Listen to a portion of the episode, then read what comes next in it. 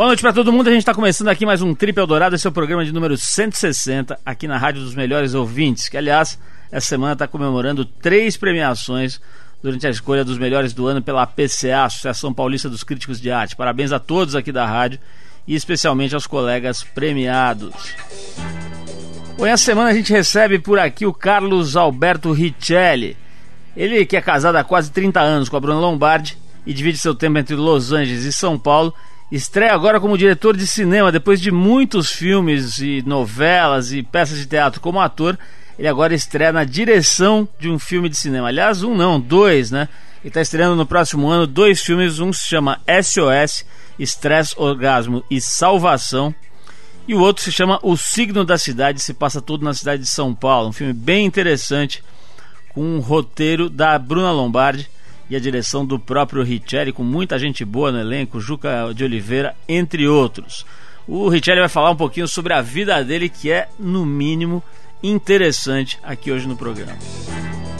Também hoje por aqui, com a inestimável ajuda da Embratel e do 21, a gente vai conectar direto dos Emirados Árabes com Márcio Campos, que é líder da equipe Selva, uma das mais experientes equipes de corridas de aventura do Brasil, que está competindo lá para os lados dos Emirados Árabes. Bom, enquanto a gente conecta com os Emirados Árabes, você vai ouvindo aqui um David Bowie para entrar no clima. A música é Ziggy Stardust.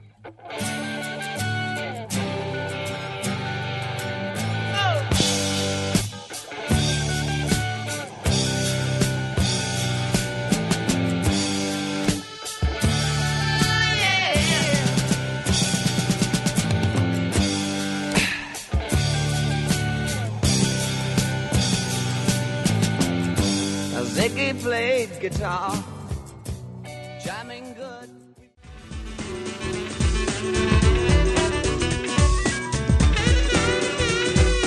Estamos de volta, você está no programa de rádio da revista Trip. Bom, e essa semana, sempre com a fundamental ajuda da Embratel e do 21, a gente conectou por telefone lá em Abu Dhabi, nos Emirados Árabes, o Márcio Campos, que é líder da equipe Selva, uma das mais experientes equipes de corrida de aventura do Brasil. Bom, no primeiro trecho do papo com o Márcio, ele dá uma resumida para quem não conhece muito bem o que é a corrida de aventura, quais são as principais características desse esporte que é relativamente novo aqui no Brasil, mas já é, cativou uma série de praticantes e de fãs. Vamos ouvir.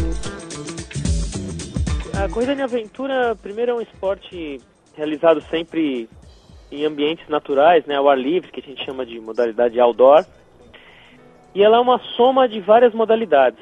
Então, dentro de uma corrida de aventura, a gente pratica vários esportes, várias modalidades na mesma prova. Então a gente pedala com mountain bike, a gente rema em caiaques, faz trekking ou corrida, a gente às vezes nada, a gente normalmente faz técnicas verticais que envolvem escalada, que envolvem rapel, tirolesa, entre outras modalidades com corda e altura.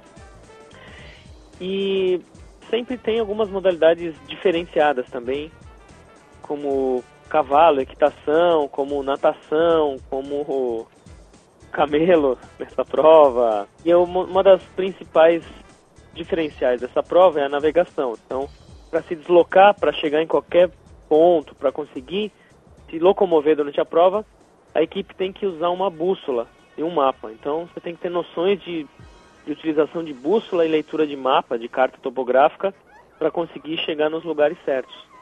E essa e o legal dessa prova é que ela é sempre realizada em equipe. Então são equipes de quatro pessoas, equipes mistas, então tem que ter uma pessoa do sexo oposto. E essa equipe tem que sempre andar junto. Então a equipe toda cumpre sempre todas as modalidades. O regulamento normalmente é que se você afasta mais de 200 metros uma pessoa da outra, você é desclassificado. Aqui em Abu Dhabi essa prova vai ter 600 quilômetros larga no domingo e termina na sexta-feira a prova. Quanto maior a prova, a maior distância da prova, maior o preparo psicológico você precisa ter, maior necessidade de uma resistência psicológica. Porque o físico, você treina e prepara. Se você fizer uma prova longa, você vai passar por essas dificuldades em maior ou menor grau, ou menor grau, mas sempre você vai ter essas variáveis que, e você vai ter que saber lidar muito bem com elas para conseguir concluir uma prova dessa. A gente conversou hoje com Márcio Campos, líder da equipe Selva de Corridas de Aventura, falando direto de Abu Dhabi. A gente agradece ao Márcio e também a Embratel e ao 21 que ajudam a gente para falar com quem está longe, como o Márcio, por exemplo, e também às vezes com quem está aqui pertinho, mas não pode vir ao estúdio. A gente fala com eles de maneira rápida, eficiente e barata usando o 21. Daqui a pouco tem o agora diretor de cinema e ator já das antigas Carlos Richelli aqui no programa contando uma série de coisas curiosas sobre a vida dele, a carreira dele, o casamento com a Bruna Lombardi, essa história de ser galã, de ser bonito, enfim, um monte de coisa interessante no papo com Carlos Alberto Richelli. Bom, quando a gente vai ali tentar se separá-lo das fãs aqui da Trip que estão cercando o Richelli, a gente toca um som da banda The Kinks, a música This Time Tomorrow. Ela fez parte da trilha sonora do filme Viagem a Darjeeling, mais recente trabalho do diretor Wes Anderson. Bom, depois do Kinks, a gente volta com o Richelli aqui no Trip.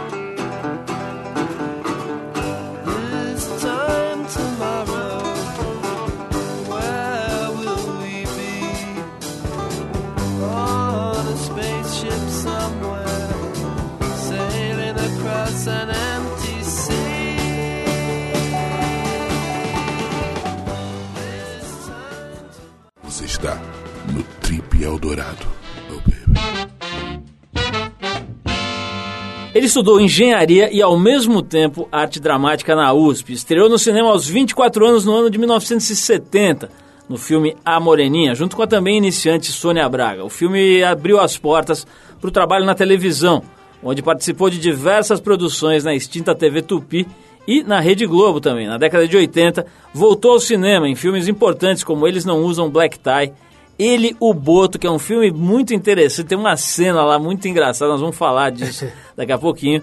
E também Jorge, um brasileiro. Na década de 90, se muda para Los Angeles para aprofundar o seu trabalho no cinema.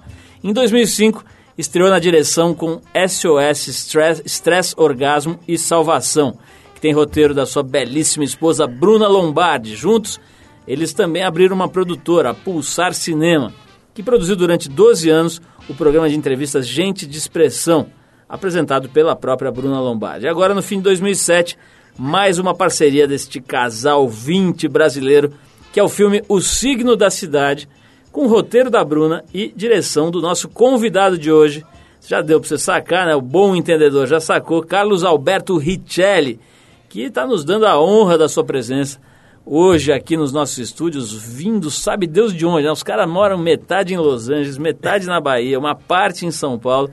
Os caras são verdadeiros Globetrotters. Richelli, obrigado pela tua presença Pô, aqui. Obrigado eu. Uma barata eu. gente. Sou fã da Trip, sou teu fã, Paulo, então é uma honra para mim estar Obrigado, Richelli. A gente tá, eu tava Agora falando... metade na Bahia, isso é bom. É isso, é isso que eu quero saber. Pô, a gente tava falando aqui antes de começar a gravar e eu te fiz uma pergunta bem objetiva, quer dizer, quantas noites das 365 aproximadamente do ano, quantas noites você dorme em São Paulo, quantas você dorme em Los Angeles, quantas você não dorme, inclusive, e porque vocês têm também uma ligação com a Bahia, que eu sei, vocês vão bastante para lá. Enfim, como é que é essa história de ter várias bases, né?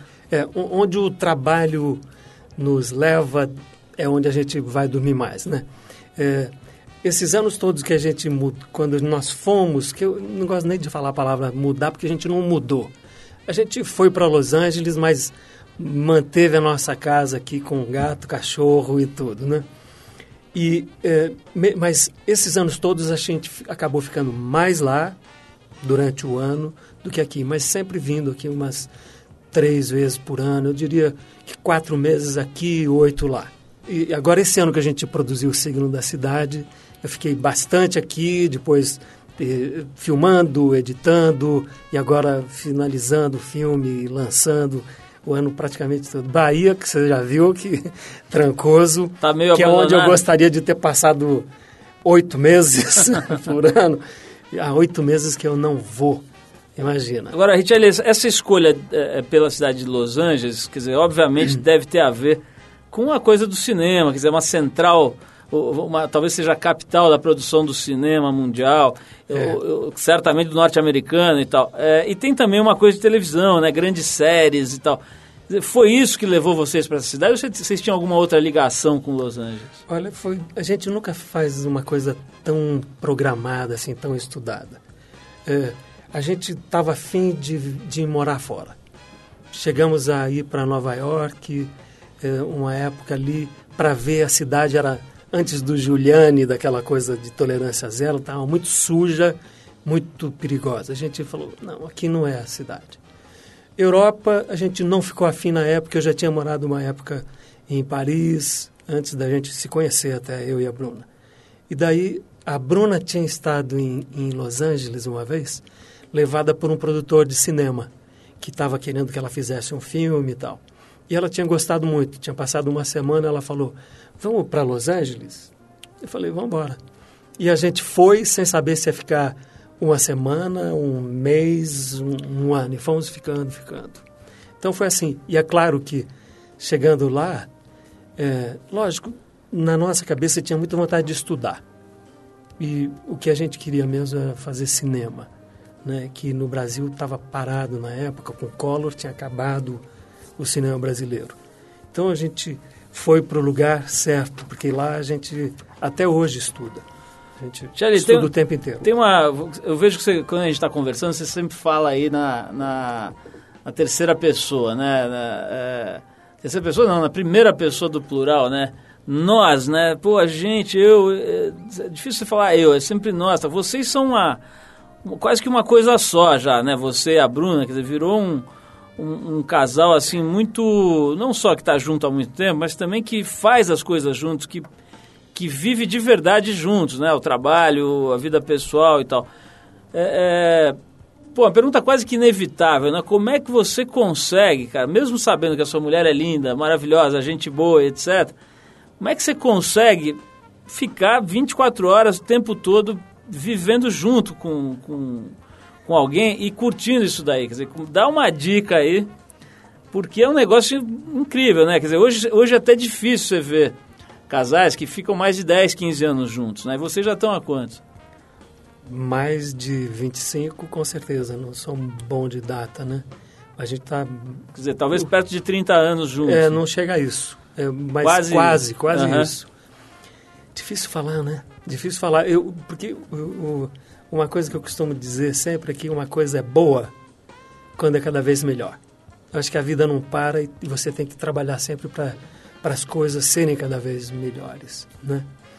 E é o que acontece com, com, com a nossa relação, minha e da Bruna. Quando eu falo a, a gente, eu já, já nem me dou conta. É que a gente tem vivido juntos e tem realizado coisas juntos sempre. Então, eh, se eu falar eu, eu estou deixando uma parte minha eh, a rigor, sabe, de fora, que não seria verdade. Agora, então, é a gente que decidiu ir, a gente que faz, a gente que fez o filme. Mas como é que é a química, Porque geralmente quem manda no fim das contas é a mulher, né? Quem toma Sempre. as decisões de verdade claro. é a mulher. Né? O homem Mas finge isso... que está no comando e a mulher exerce esse comando. Exatamente. É mais ou menos isso? É no, completamente isso.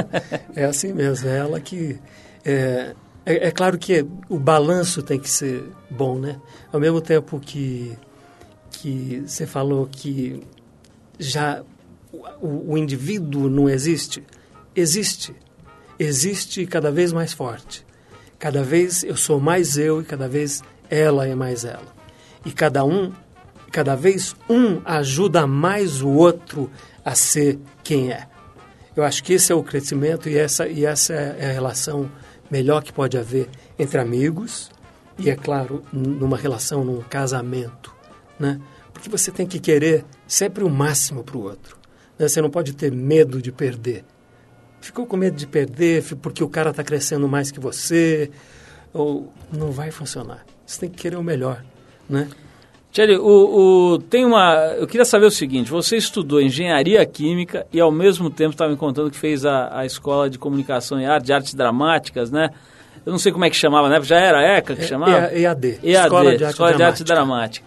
É, eu queria saber o seguinte, o quanto que a escola contribuiu na tua carreira, quer dizer, o quanto que o, o mundo acadêmico, aquela, aquela, aquele ambiente é, é, universitário fez diferença na tua carreira. Além da curtição de estar ali num ambiente mais descontraído, mais legal, que eu imagino que devia ser na época como ainda é hoje, né?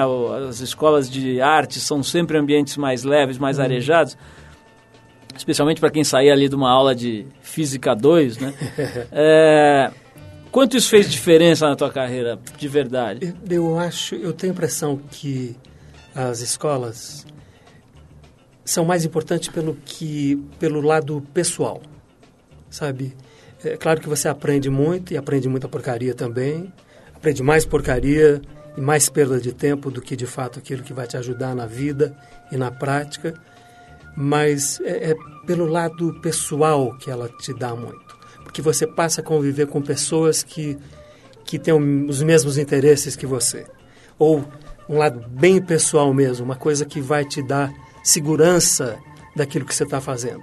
Eu, por exemplo, estava fazendo engenharia e a opção de ser ator na época, eu acho que eu estava no segundo ou terceiro ano de engenharia. A opção de ser ator era uma coisa um pouco longínqua e um pouco é, atemorizante para mim. Né? Tanto que o dia que eu decidi ir à escola para fazer a matrícula, que ia ter um vestibular lá, eu me lembro que eu estava com o coração na boca ao entrar ali, só para escrevi tremendo aquela, o meu nome ali. Era o tamanha vontade, mas uma coisa que não era nem para mim mesmo ainda segura, né? Quando você faz essa opção e vai lá e fala assim, estou estudando para para ser isso, você fala, bom, acho que encontrei que o meu caminho é isso que eu quero. Então, por esse aspecto é é o que vale. Eu acho que acho que é um pouco isso também quando as pessoas fazem qualquer tipo de faculdade e tal. É lá que eles vão ver se estão fazendo a, a, a faculdade certa ou não. Tanta gente que sai né, no meio do caminho, né? Tiago, vamos parar para ouvir uma música aqui, depois vou querer falar sobre essa coisa da beleza, se é verdade que você era uma espécie de Mr. Guarujá nos anos 70. Vamos falar disso logo depois desse som. A gente separou uma, um, uma música aqui do Curtis Mayfield. Uh, esse cara, embora ele não tenha alcançado sucesso e reconhecimento da maioria dos outros artistas que faziam parte da lista lá da Motown, o Curtis Mayfield, ele certamente foi um dos mais talentosos caras do soul, do funk e do rhythm and blues. Isso acho que fica bem claro nessa música Superfly do álbum de 71 Curtis Live. Você ouve agora e depois saberemos se Carlos Alberto Richelli era ou não era o Adonis da praia de Pitangueiras nos anos 70. Vamos lá.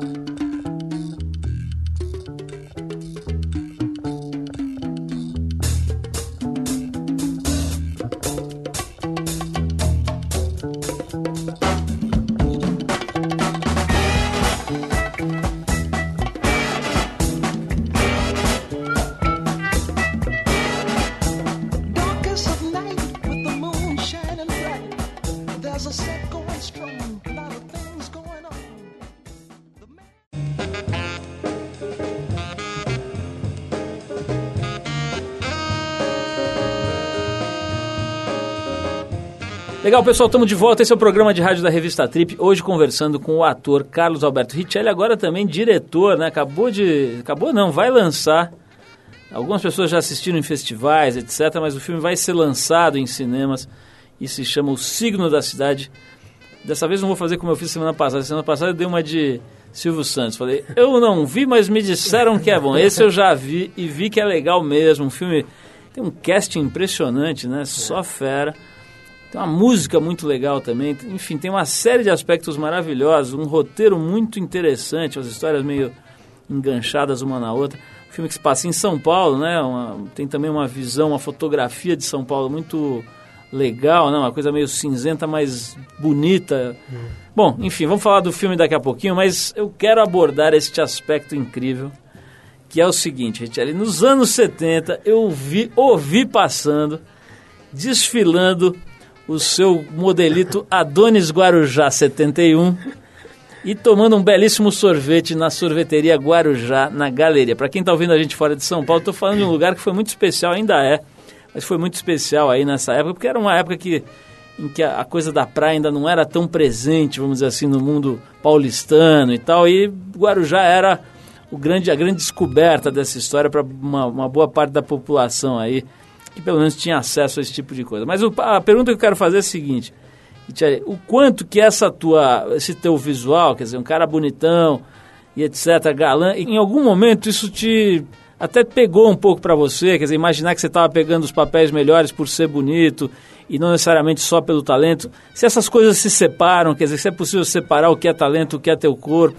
Queria que você falasse um pouquinho sobre isso. Bom, esse esse Mr. Guarujá aí, eu, eu nunca prestei atenção nisso. Se eu tivesse prestado atenção, quem sabe eu até teria aproveitado. Faturado uma verba, né? É.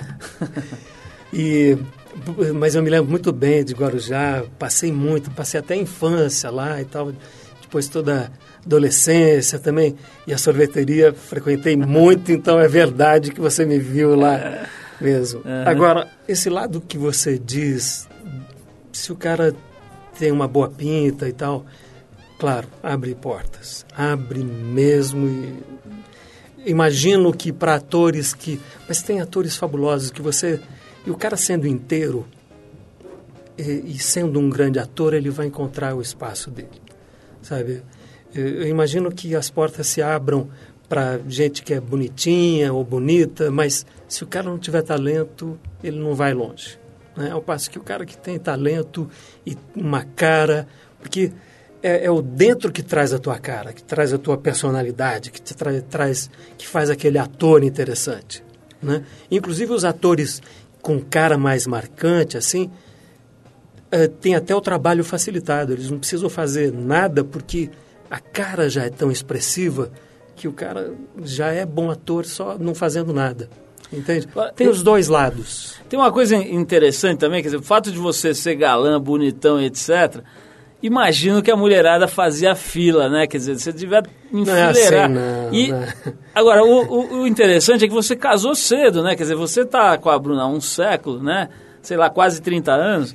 Então, é, a pergunta é muito objetiva é a seguinte: deu tempo de comer muita gente ou não deu tempo? Deu, deu. Não, porque não foi tão cedo assim que eu casei também. Eu encontrei com a Bruna, não sei, precisaria fazer as contas. É, uns 30 e pouco você devia ter. Ai, pô.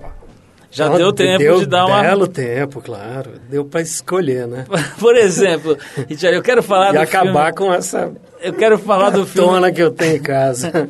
eu quero falar do filme Eu, o Boto, em que. Ele, eu, o Boto. Eu não lembro dessa. Eu assisti o Ele, o Boto. Eu, eu assisti o filme, mas não lembro. Mas o, o Luna, que trabalha aqui comigo, falou que era para eu perguntar para você o seguinte: Como foi a cena em que você dá uma corridinha? Eu não sei que cena é essa. Mas ele falou que é uma cena muito gay e que ele queria saber como foi fazer essa cena. Eu queria que você me explicasse lá, que cena é essa. Aquilo lá foi uma coisa assim.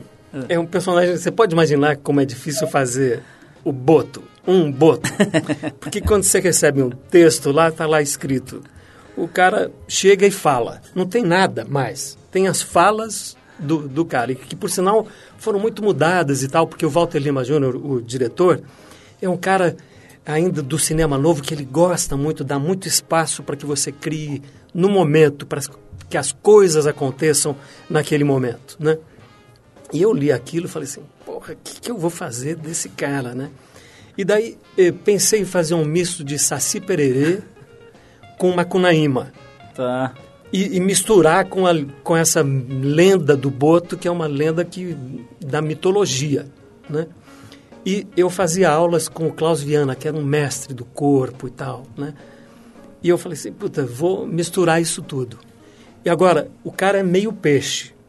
Então, ele anda de um, uma certa forma onde não é, é, não é água, ele não pode andar como um humano Uhum. andaria, né? E eu falei assim, ó, Walter, vê o que, que você acha. Assim como os mergulhos que eu dou, que eu inventei aquilo também, uma coisa assim que foi de observação do golfinho mesmo, né? Aham. É, eu falei assim, Walter, o que, que você acha disso? E fiz uma coisa lá que virou gay, o Luna falou? Sacanagem, ninguém falou. As mulheres adoravam. Ele Eu- falou eu- que eu tinha achei- uma tal de uma corridinha. Eu fui atrás, eu precisava entrar no YouTube pra achar essa cena da corridinha do Boto. É. Que ele Não, falou é que é um um negócio peixe meio- andando. meio é um diferente. É, legal. É, eu fico com dor de cotovelo. Xeri, e, e o negócio de, de dirigir, né? Quer dizer, pegar um. Pegar, de repente você pega um texto da, da sua mulher, né? Um, um roteiro da sua mulher, Uh, e entra lá para dirigir um time de atores, pô, tinha, sei lá, o Juca de Oliveira. É, a gente tem 30 uh, Feras atores. famosas e não famosas ali, um monte de fera. Como é que é essa, essa história? Você já tinha feito isso, não tinha? Quantas vezes? Como é que é o fato de ter sido um roteiro da tua mulher? Eu queria que você falasse um pouquinho da química desse filme. É, o, o é, é super natural para mim. Super natural dirigir, porque a minha vida inteira eu encontro hoje em dia a, colegas meus, atores, e os caras falavam, pô, tava tão na cara que você ia dirigir, só você que não sabia. Porque eu sempre estava dando palpite ali, estou sempre no set, estou sempre aprendendo também, vendo como o ator resolve uma cena, como o diretor resolve uma cena. Então, isso foi super natural. Shelly, vamos fazer mais uma pausa para ouvir música aqui, depois vou voltar ao aspecto Adonis barra Mr. Guarujá, Cacilda. barra Boto. Mas antes eu vou tocar um som, um som aqui da, de uma banda que é lá da Califórnia, lugar que você escolheu para morar. A banda se chama Redbone e a faixa é Tennessee Girl. Depois da música saberemos os segredos de beleza de Carlos Richelli. Vamos lá.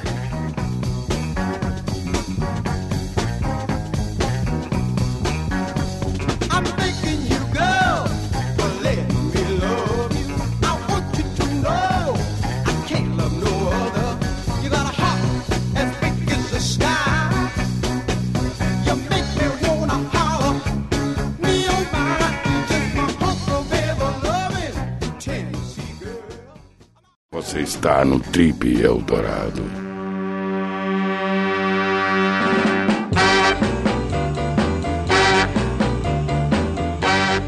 Estamos de volta, esse é o programa de rádio da revista Trip, hoje conversando com Carlos Alberto Richelli, ator e agora diretor de cinema também. Richelli, o, o, a gente falou antes da música aqui sobre esse lado da sua forma física, que é um negócio impressionante mesmo. Estou vendo aqui as fotos da TPM, é uma edição que, inclusive, tinha a Bruna na capa, né? Uma edição muito legal, que já faz algum tempo. Eu achei que era... É de 2006, é de fevereiro de 2006. Vai fazer dois anos aqui, né? E eu queria saber como é que é essa história, quer dizer, como é que faz é, para você manter um, uma condição física muito legal aos 60 anos, né? Como é que você lida com essa história? Que tipo de esporte, de condicionamento, de trabalho você faz para se manter legal fisicamente? Pô, você fica falando minha idade assim, você sabe que. Você esqueceu, né? Esqueço. Eu, eu, eu não penso nisso. Eu acho que isso é uma chave, por exemplo. Eu faço as mesmíssimas coisas que eu fazia quando eu era adolescente. Eu subo em telhado, eu subo em árvore, e subtelhado, não estou falando, porque eu vivo fazendo obra também. Minha não é uma, um esporte subir em telhados? É, não, não. Hoje à tarde não posso ter reunião porque eu vou subir em oito telhados aqui no Sumaré. Eu acho que muito tem a ver com a cabeça, com aquilo que você se diz. Aquilo que você fala.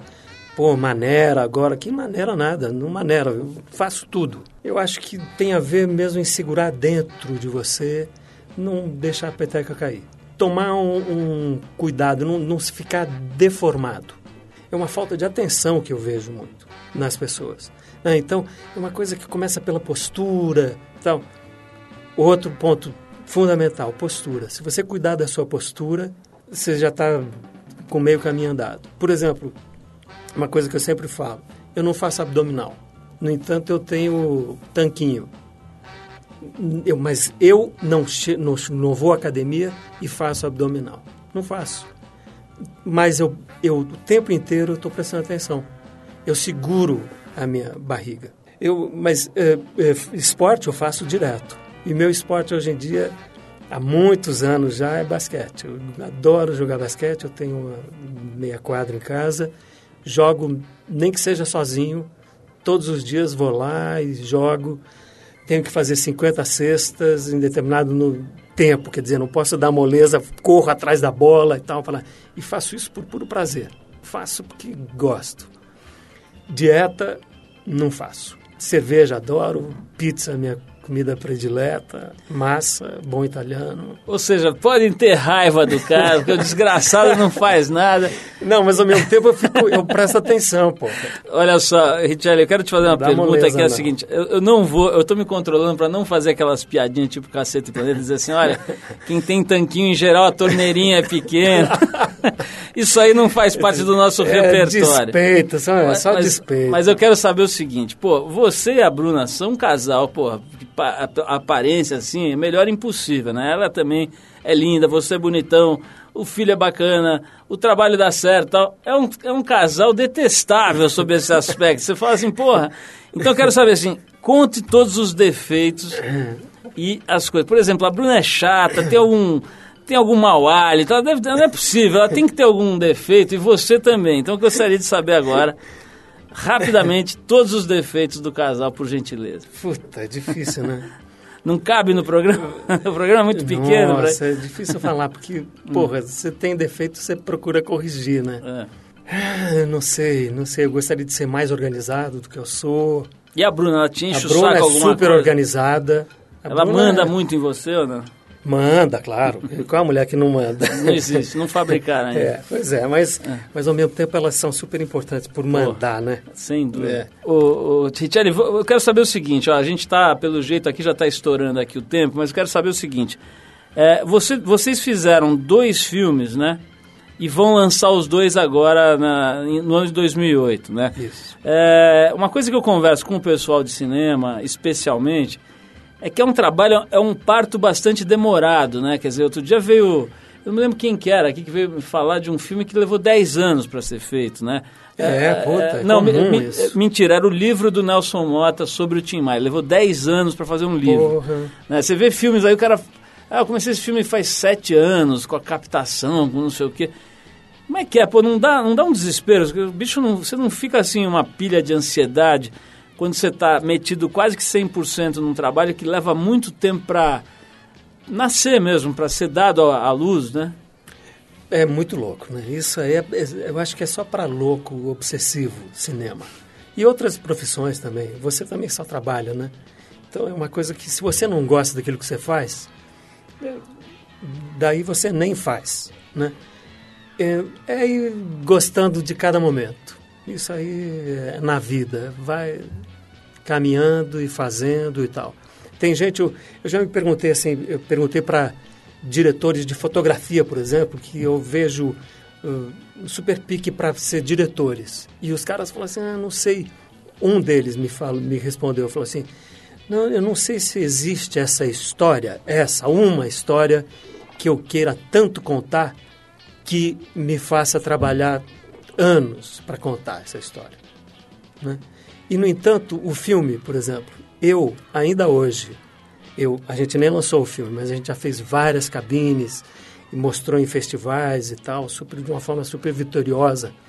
Eu assisto com prazer o filme, muito prazer. E cada vez vejo coisas boas, às vezes eu me cumprimento por coisas que eu fiz que eu já nem sei como estão lá.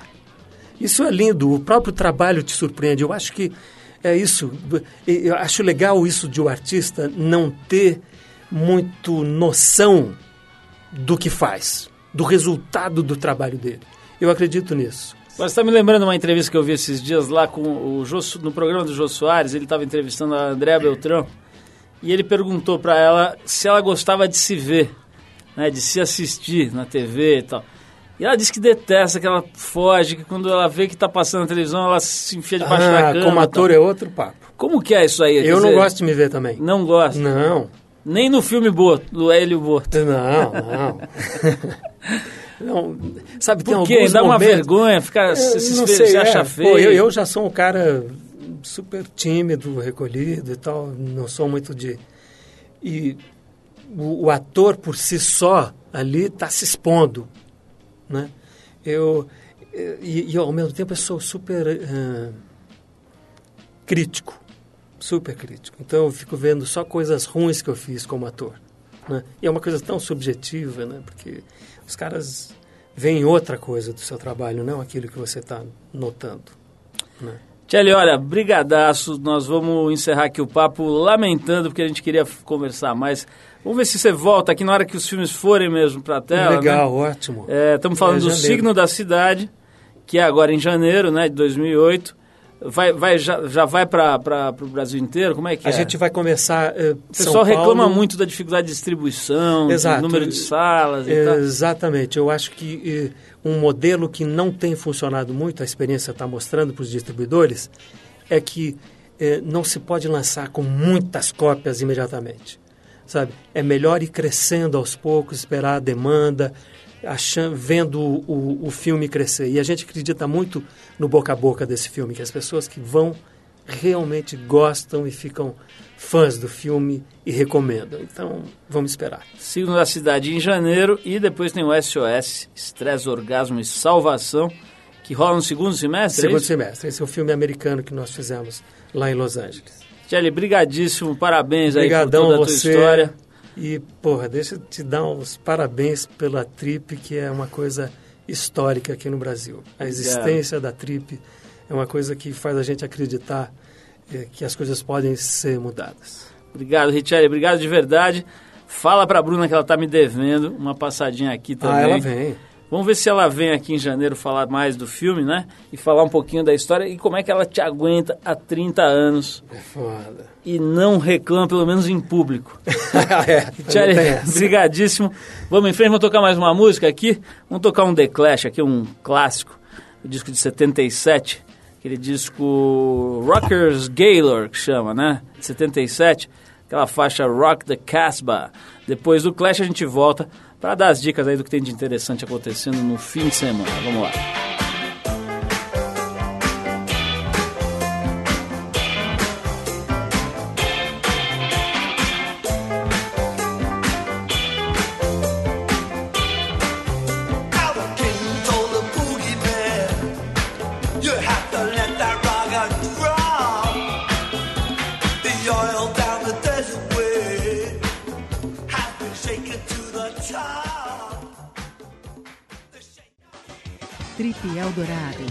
Apresenta Boletim do Fim. Vamos lá, tá na hora da gente dar aquela geral sobre o que acontece de melhor nesse fim de semana aqui em São Paulo. Parece que o mau tempo vai dar uma brecha nesse fim de semana com o sol aparecendo entre poucas nuvens, tanto no sábado quanto no domingo. As temperaturas devem ficar entre os 15 e os 30 graus. Para você que pretende pegar onda nesse fim de semana, olha só, o sol de sudeste que trouxe boas ondas na quinta e na sexta continua com força, garantindo boas ondas que chegam a um metrão no sábado com leve diminuição no domingo. Olha só, na terça-feira, sete e meia da noite, na revistaria da Mauri, a Trip e a Aqualiquid vão lançar uma versão muito interessante da revista Trip. É a primeira revista rótula, a primeira revista engarrafada no Brasil. É uma mini, uma miniatura da Trip que virá dentro do rótulo de uma garrafa de água mineral da marca Serra do Japi. A revista rótula é inédita no Brasil e foi desenvolvida sob encomenda com uma tecnologia que permite inclusive colocar a garrafa na geladeira ou num balde de gelo sem que a revista seja danificada. A gente está sempre tentando, inovar e acho que você vai gostar dessa, dessa história aqui, uma revista que vem no rótulo da garrafa, uma revistinha mesmo com conteúdo, com matérias, etc. A primeira edição terá tiragem de 10 mil exemplares que vão ficar disponíveis para venda nas bancas de São Paulo e do Rio de Janeiro. Vai lá, sete e meia da noite, terça-feira, na revistaria da Mauri, na Rua Mauri. Pessoal, a gente vai ficando por aqui. O Trip Eldorado é uma produção da equipe da revista Trip, em parceria com a Eldorado FM, que é a rádio dos melhores ouvintes. A apresentação é de Paulo Lima, com participação excepcional e esporádica de Arthur Veríssimo. Coordenação de Endrigo Kiribras. Produção e edição Alexandre Potashev. Para falar com a gente é só escrever para radio@trip.com.br ou entrar no www.tripfm.com.br, onde você pode dar sugestões de músicas e de convidados. Vai encontrar um arquivo para escutar e baixar para o seu tocador de MP3, diversos programas nossos aqui de várias épocas, enfim, um site bem completo. E na semana que vem a gente volta nesse mesmo horário com mais um Trip Eldorado. E na terça às 10 da noite tem reprise do programa para você que perdeu um trecho ou que quer ouvir o programa de novo. Um abração, um ótimo fim de semana com muita paz e saúde para você.